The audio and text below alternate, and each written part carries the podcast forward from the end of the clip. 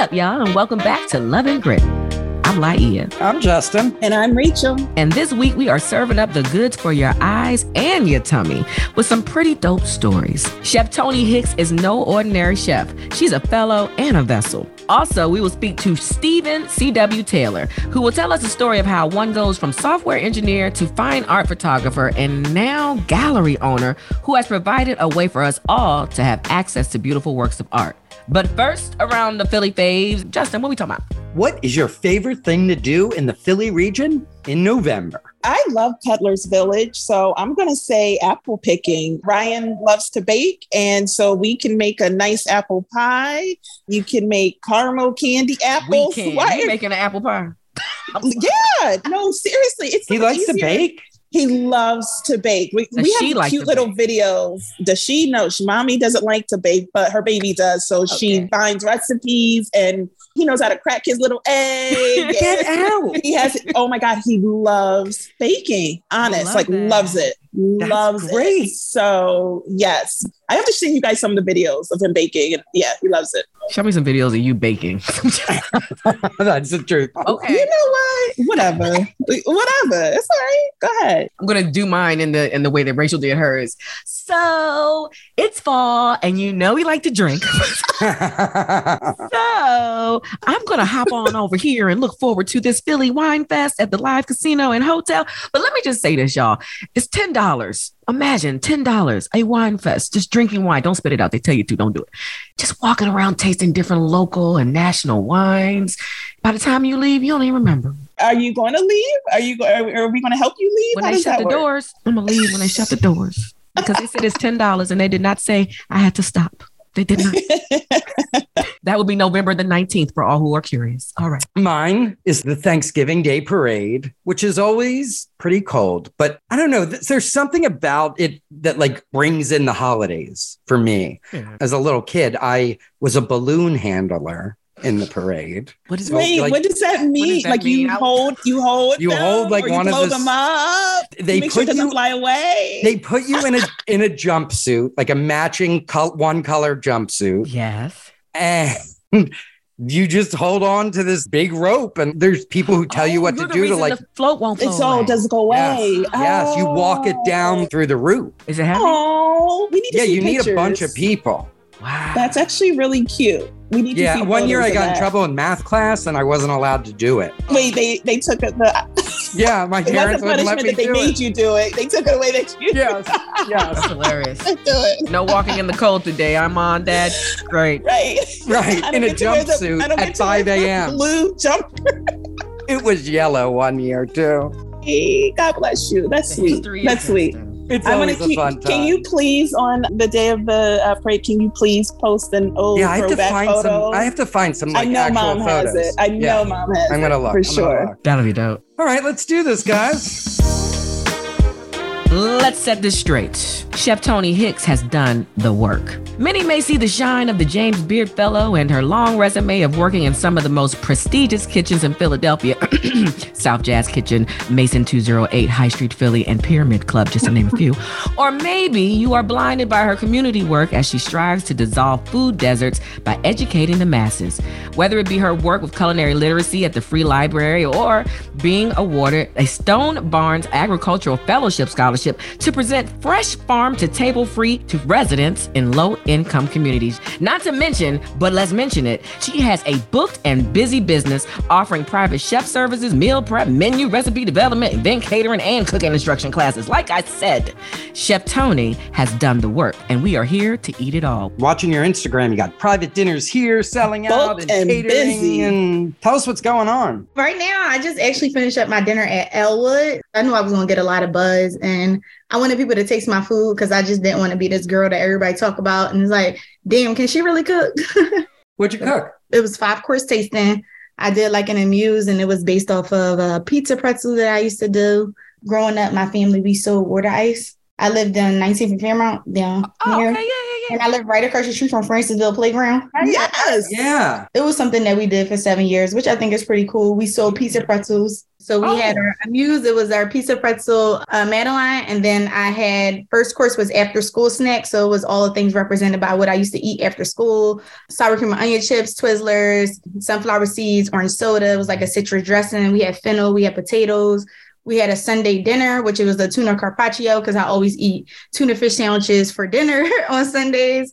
And then we had a shrimp tostada, which was my favorite one. It was like a play on Mexican food and Chinese food because I love Chinese American food, but it was the worst food I ever ate in Mexico. But it was the closest I was going to get to home when I was in Mexico. And then I did a seared halibut with succotash. My father loved succotash. It was also blackened. And then I did the persimmon and ginger broth with it. And then for the dessert, I did a banana pudding tartlet. Did you always know that, hey, I want to be a chef or I want to work in the culinary industry? Was this your first taste of that? Or did your family, did you guys always cook together? Like, what made you realize this was the path you wanted to be on? For us, it was just a way to get out the house every summer. Even though we lived across the street from the playground, my mom was like, nobody going to playground without your older sister being there. I'm the youngest of two other girls. And it was for us to one have fun. But what really got me started in culinary was high school. I never wanted to be in culinary. I never wanted to be a chef. I was just good at it. And then like once I was consistent and saw that like I really could do this and I can make money of it and I can make a career of it. Let me just stick with it and be consistent. The CCAP program is really what got me into it. Ask you about that yeah. program. So talk about the program and, and also tell us, is it available at every school or select? How does Ooh. that work? So the CCAP program, CCAP stands for Careers Through Culinary Arts, and we are a nonprofit organization. We are in six different locations around the country. We're in Philly, New York, DC, LA, Arizona, Chicago. And it's been around for like 30 plus years. Each year it grows. But like when I was in it, what CCAP provided to me was a scholarship or internship and then different fun things you could do after school around Philly. Mm-hmm. But I actually work for the program now. Right. And I actually get to see it now. And it's a little different because we're doing scholarships, apprenticeships, mentorship programs.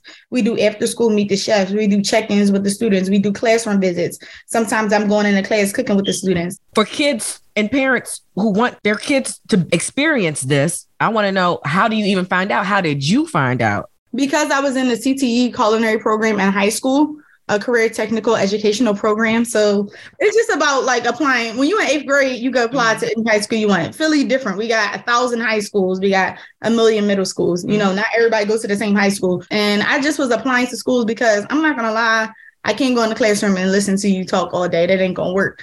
So I applied to like Saul, Swenson, Bomb. I applied to all the schools that had the CTE programs. And then I did it. And then I got into the bacon program. Swenson is the only school in Philadelphia who has a, ba- a separate bacon and a separate culinary program. Other schools have it combined. I was in the bacon and pastry arts program.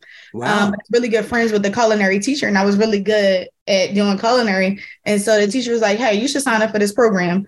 He was like, "I'll give you all your volunteer hours, community service hours to graduate if you sign up for this program." And I was like, "All right, I'll do it." I was just doing it to get community service hours to graduate. I wanted to be a lawyer. I don't like reading. I don't like writing. I don't like history, and I don't like politics. So you didn't want to be a lawyer? I wanted to be. A, I like to argue. you gotta write. Every- I know. That's why I didn't want. I don't know what I was going to do. You know, what I like to argue. Good for a debate, and I'm always right. that program changed my life. I was able to get two scholarships from them. I got a five thousand dollar cash scholarship. I used their CCP to make sure this was something that I really wanted to do. And then I got a full tuition scholarship to Drexel University, which is worth about $97,000 and studied food science. Now that's why I kept harping on how you first got into it because sometimes people aren't even aware that there are special high schools you can go to that have access to these programs. A lot of right. people know about CAPA and all the entertainment. Yeah, I didn't know that. That's really interesting. That really? They- no, girl. No, I knew about CAPA. I know about the STEM schools. I want to develop a culinary STEM program, but that's in the future. Food science, food science. Talk about what exactly that means. Food science is like the physical, the chemical, and the biological study of food. Drexel, we focus a lot on product development over there. If you know, Drexel has the Food Lab program, who works with small business or like just small entrepreneurs who want to develop a product. And they also work with bigger companies like Hershey's and Campbell's. They do research and development for them as well. But I did learn food microbiology, food chemistry, functional foods, how food function in your body, nutrition, also food engineering, you know, how long it takes for food to be processed so it can have the perfect taste, the perfect snap, the perfect crunch. We practice a lot of sensory because a lot of sensory goes into consumers when developing a product. But for me, with my culinary STEM program, I really want to highlight the science, the technology, the mathematics, and the engineering in food because I eat chips every day. A lot of people just look at chips and be like, oh, you could just fry them and then put spice mm-hmm. on them, throw them in the bag. But it takes a lot to do that. You know, it takes as much to develop a TV. Ooh. And I don't think it's appreciated. Ooh. You've just been through this James Beard Fellowship what do you want to do? Do you want to open a restaurant? Do you want to open? You do like a lot of stuff. You, you mm-hmm. you're a really good teacher, mentor. You do it sort of all. What's your ideal setup? Having a building in Philly, owning the bricks, of course, and then creating a community space based off of culinary and different artists or different entrepreneurs. So the base of it is to have a big commissary kitchen that way, people who are small business owners, mm-hmm. really small catering gigs, can come in and rent the kitchen out. I want to teach culinary classes. So you're not like I want to be a restaurateur. No, you're not that type of chef. No. and I'm gonna be honest, why I don't see myself doing it is because it takes a lot to own a kitchen, everything like that. But it also takes a lot depending on other people. And I think when you start to own restaurants, you do have to depend on, on a lot of people. I was a great employee, but I worked with people who are horrible employees. Right. Just making sure somebody show up on time, making sure that your books are right and all the other kind of stuff. I'm not into the restaurant world as much as I used to be. I started working in restaurants when I was 14. So I've always worked in restaurants all my life. So that's not something that I ever wanted myself to do. I also don't like working in restaurants because I feel like I would not reach the level of success that I want to reach in working for someone else or like working in a restaurant or as a line cook.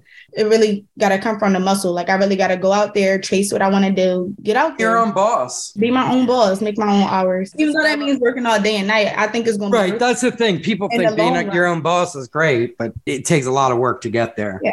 I dedicated 10 years to other people's business. Right. And I'm still dedicating that time right now. So imagine when I take all of that time, that dedication, showing up on time, not calling out sick, and put that into my work and what I want to do is going to be different. And I'm going to be where I want to be in life because I'm having something to chase. And also, I can't afford to fail. You know what? That's a really good point. And I thought about that. People put everything they have and get investments from their best friends and family to open mm-hmm. these restaurants. We know the success rate is not good. You know, you're up on the the levels with the Nick Elmis and people say your name now. Using that I think is like really interesting, right? Especially in Philadelphia because I think Philadelphia has really a unique relationship with food as a place. Mm-hmm. And it's really because of the people. It has nothing to do with the place or the food. It's the people in between. Philly is like a big melting pot. I know the United States is, but Philly is different. You know, you got little Cambodia, you got Chinatown, like you got little Italy, like you got so many different places in Philly. And that's just how we all connect. Everybody bumps elbows with each other. That's how you meet some of your best friends, eating their food, learning their culture. So I think it's just letting people into our culture, our city. And it's I think hospitality. It's hospitality. Mm-hmm. That's what it's called. So I think yeah. just having that and building around that is what brings us so close together. Like you said, a lot of people would have never known me. Like I think I'm the coolest person on earth, but a lot of people would have never known me if I didn't cook. And your so, food's unbelievable. What have you eaten that you love? I mean, I've had a bunch of stuff. Talk about what you made at the Beard James House. Beard you House. also had a James Beard box,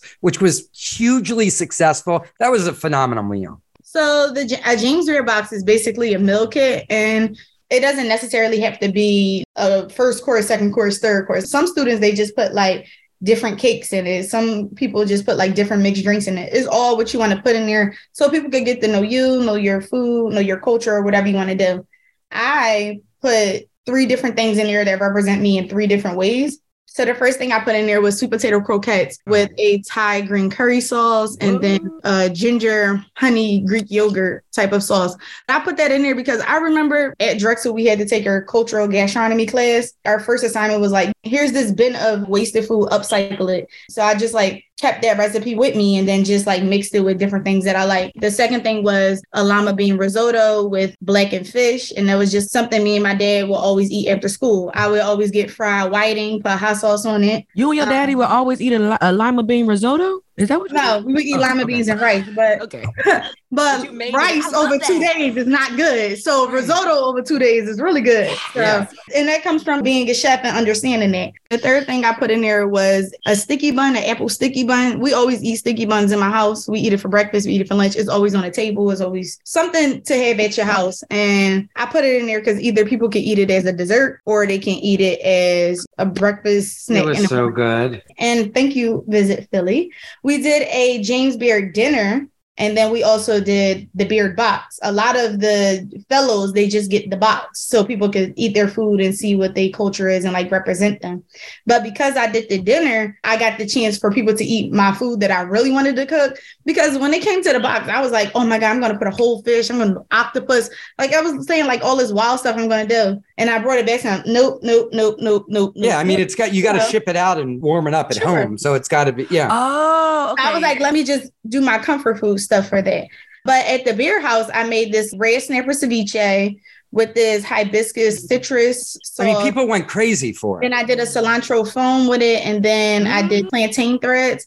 It was good. I loved it, I, and I was happy everybody liked it. Everybody. So I mean, and you were cooking with the big names in Philadelphia. That's why I was Jeff so nervous. Mark you were hoping that somebody didn't show up at your table so you could take that entree. Like, is it gonna be more? I was nervous for that dinner, and to like hear you guys say that now, that makes me feel better. I mean, I knew I didn't suck, but I was happy to be around people from Philly. It was just like a different vibe. We kind of all had like the same vibe. And then I met Jose Garces that night, and he actually was like, Would you be interested in doing the residency? at well, that night I met him because he was sitting at the table with uh, people from CCAP. And I walked over and started talking to them. And he was like, if you didn't know, we did our first season of these chefs in residency. And I think you'll be great to do it. Like, I love your story. I love the things that you were saying. And I was like, yeah. Two weeks later, he emailed me about it. And then that's great. And Rachel and I, we were just talking about this residency thing because for some reason we were like, it feels a little new that now maybe it feels new because it's more diversity. This is what Rachel was saying the aspect of a chef doing a residency and folks having access to that residency, right? I actually want to go on a chef tour after this. I was like, I'm gonna do this residency and I'm gonna be like, yeah, I did this in Philly. I'm gonna go on a chef tour. Yeah, you should. I, I love music and I love the music industry, and I see like culinary as the music industry all the time. So I'm like, I want to be like the rappers and go on a tour because I love rappers. Well, maybe we need to do it together. I really want to say, like, Visit Philly giving me the opportunity to do the fellowship. It just changed my life drastically within 10 weeks because that's what the fellowship was. Even the first week I posted that I was doing it, it just like changed so much and I loved it. And I really appreciate you guys. And I want to say thank you to you guys and thank you to CCAP as well. Because if it wasn't for like me being an alumni of them, I mean, people would know me, but I think I'm known on a higher level that I always wanted to be on, you know. I, and you keep rising. Your yeah. stock is rising. Thank you. And thank you for being an ambassador to our region. We are so proud and so excited when we see all yeah. the things you're doing on Instagram. And we're like, we know her. And, you know, we're just so happy. So, you're a great Philly you. representative. You make Philly mm-hmm. look good, you know, and you make people yeah. feel good and you make things that taste good. It really like is this full circle where people get all the sensory of great Philly from you. I appreciate it. And that's just me being myself. I used to start meetings and like talk to people when I was first meeting and I was like, I'm sorry I may say something weird, but I have this weird Philly accent that people talk about. But now I just talk and I was like, you know what? They gonna get this accent.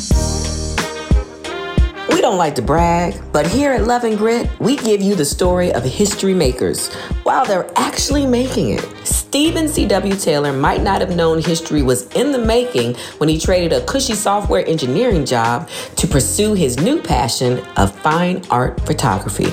However, it happened as he became the first black photographer in the country with his own gallery dedicated to only his works. And no, you won't find his gallery Ubuntu on the streets of Center City. Stephen consciously decided to bring Ubuntu to the neighborhood he comes from and loves most, Germantown. How and why has he made this history? Well, that's why he's here. Start telling us about your gallery. Oh, where to start? It's a fine art photography gallery. The name of the gallery is Ubuntu Fine Art. Ubuntu is a South African proverb that translates to humanity and sharing. I've been to South Africa about three times and I wanted to keep the feeling with me. So, most every time I get off the plane, when I come home from international trips, whatever feeling I have washes off me as soon as I hit PHL. So, I wanted a way to kind of keep it with me by bringing a luxury institution to my community and neighborhood and sharing the humanity that I've captured through my travels with my community. Hmm. To listen to you, it would sound like you've been doing this your whole life. However, to read about you, we find out you've been doing something quite different your whole life. So, might you tell us what was the moment of turning from software engineer into photographer? So, I'm 40. In 2011, I moved back from DC to Philadelphia to my childhood house with the idea that it don't make no sense for me to be paying to live in Virginia when this is free. I worked from home for about a year at the same job, and then they wanted to promote me to manage people, and I quit. I renovated my house, and after that project, our friend Omar, I was complaining about something. He was like, "You talking like a boss, but you ain't doing nothing." The next day, I went out and bought three GoPros, and I started my photography journey documenting food. So my Instagram name was I am Food Frenzy, and I strapped GoPros to myself to go around the city and get people's food stories. So that was very early on in 2014. I like to say that I introduced GoPro to the urban environment. So most of my friends hadn't known what it was. So this is eight years ago, GoPros, Hero 3 Plus Black. They on Hero 11 now. Very early on, I understood that video was way too cumbersome and I kind of just was taking pictures with my GoPros and posting them on Instagram. But to an urban environment, an urban community, I had never seen fisheye pictures like that. You know what I'm saying? So mm-hmm. I like to say that this person founded me. So Rashad Lambert did a hashtag search on GoPro. That was 2014. And he was really the first person to tell me that my stuff was hot. Like he's like, yo, that's decent. Let's schedule a meeting. and me and Rashad have been rocking for legit eight years the food portion kind of stopped once I got down with Neo and it kind of transitioned into documenting positive blackness. And that was my yes, goal. That's Neo. I wanted to document positive blackness. Why? Why, why did you make, you sort of jumped in with food because that's easy and obvious, right? And like it's colorful. Going from photographing food to say, I want to photograph positive blackness. What inside you or part of your history made you want to do that? Because again, this uh, was before Black Lives Matter and people were talking yeah. about this stuff. And how did Most, you meet Neo? Salim Weldon, owner of Whimsical. I've known Salim since he was nine years old. Yes. So that's like my, my little brother. And when I told him I was going to do something, one, he was my first interview. And then he put me with 50 of his friends who did food. And that's really how it happened. And Neo was part of the ecosystem. So Salim would go to the Urban Art Gallery, to Neo's events and stuff like that. I went to one event with him and I was like, this is what I believe, to answer Justin's question, this is what I believe needs to be prominent imagery of blackness, not whatever is going to go viral or trauma related or whatever the case mm-hmm. may be. I only want positive blackness. There are enough outlets and people on Instagram that are going to give all the riffraff, all the shootings, all of this, all of that. So my goal was, well, there needs to be an alternative, and my feed will be that alternative. So whoever's tapped into my feed will get a bit of alternative stuff. And Neo really opened me up to the idea of travel. So I hadn't even been out the country until I met Neo.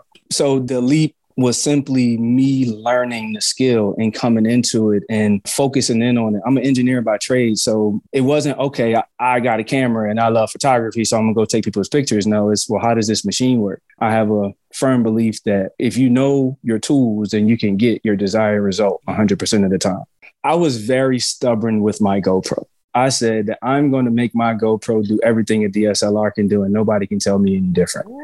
But that was a case of professional ignorance. The machine doesn't work that way. And shout out to my mentor, Ricky Codio. He really, really, really helped me understand life. beautiful network. That's what this is. It also sounds like this is lessons in beautiful network and networking with like minded people, right? I'm of service and I just kind of rock with people who rock with me and I got good energy and I don't want anything from anybody. You know what I'm saying? So people freely share information with me and Ricky Codio around light itself. You know, this machine we call a light box that we're all using. How does it work? And he really helped me grasp light in the studio. But I took that outside. You know, I don't shoot in the studio a whole bunch. So I just took that outside. And I know that I guess you could say as a black person, I got a luxury of riches when it comes to intellect. I've done a lot of different things in my life. You know, my degree is in criminal justice. I'm a software engineer. You know, I got down with Booz Allen Hamilton because I met a girl in McDonald's. Uh, you know, like I've been to 18 countries simply because somebody introduced me to this idea. I live in the same house that I grew up in. I'm a firm believer that we can't continue to starve our communities of intellect and expect people to do different when all of the intellect leaves. As soon as you get enough money, we are trained, almost ostracized. If you're not perceived to be a certain point, you should be out of the hood.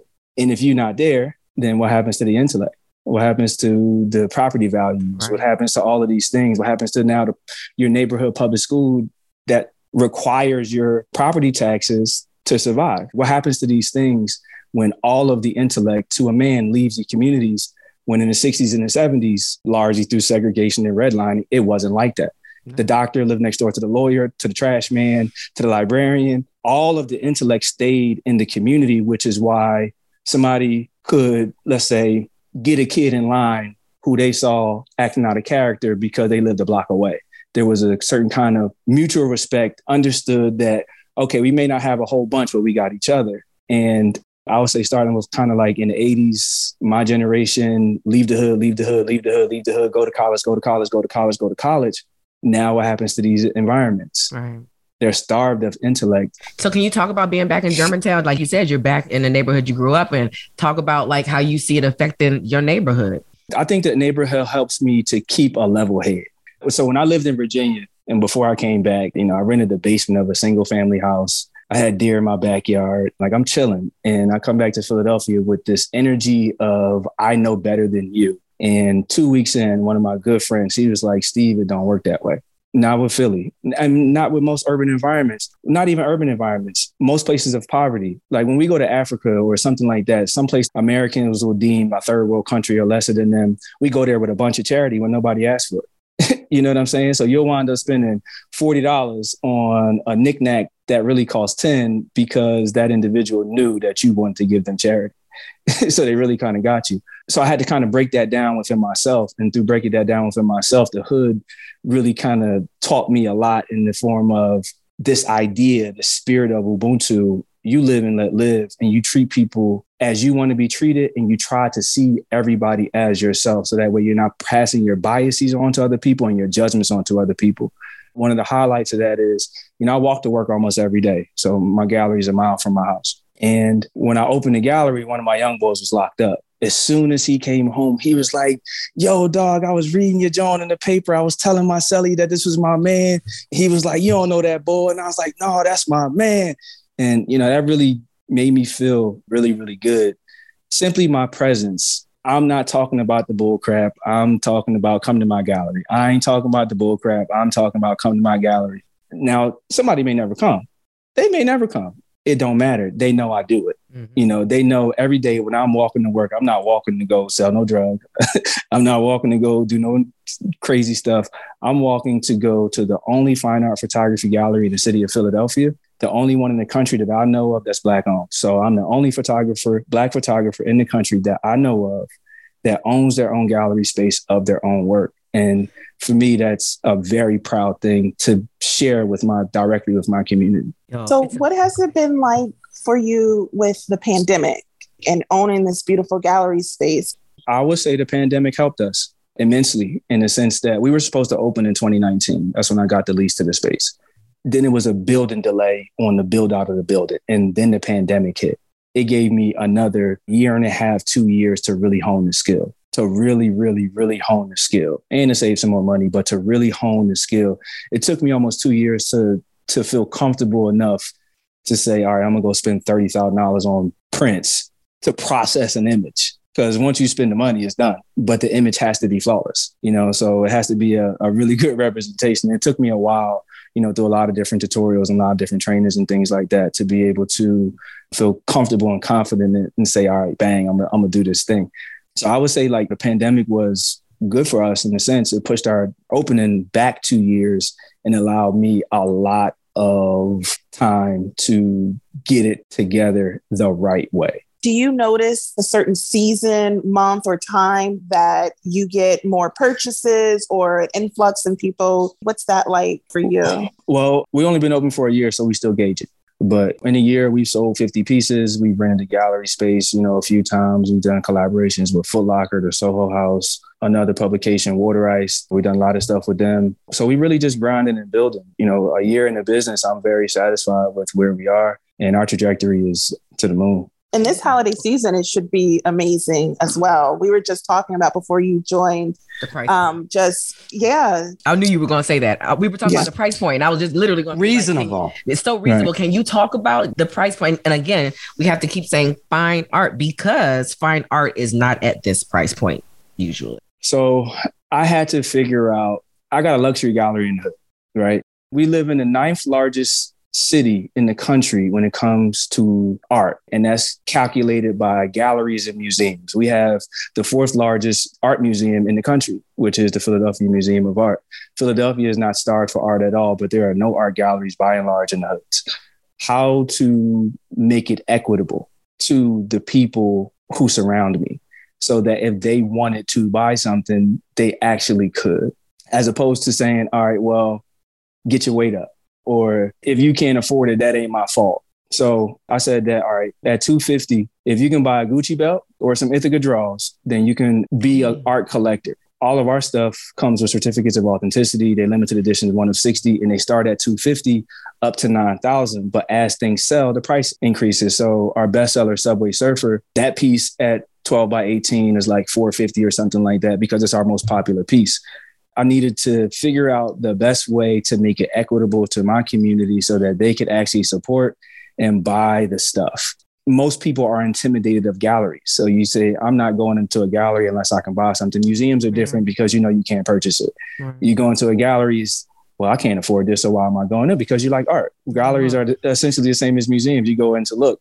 Now, if you got a pushy salesperson, that may not be a comfortable experience. Or if you don't look the part, and somebody don't want you there, you feel that. Ubuntu don't is not that at all. It's the antithesis of that.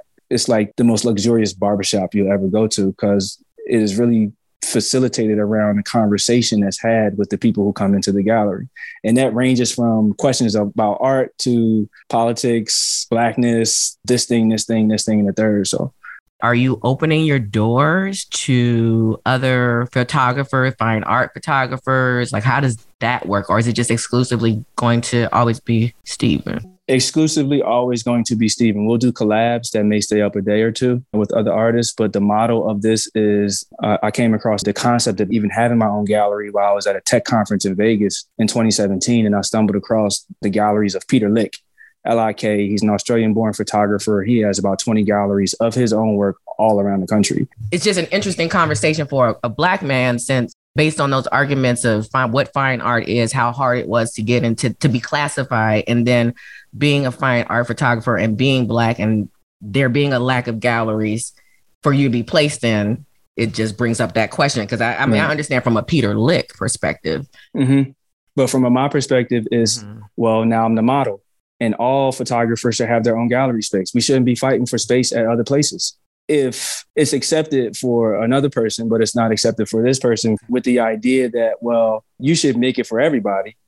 You, you know what I'm saying? So um, it's grays in there. It's grays. You know, it's, it's a lot of grays in there. And I and I've been faced with this question a lot. I think on some level, and this is with any artist, all artists should own their own spaces. I don't I don't care. Dope who the artist is, what the artist is, and until we can kind of get there, then collaboration all day long. There are about 10 different black owned art galleries in this city that don't necessarily rock with any black artists.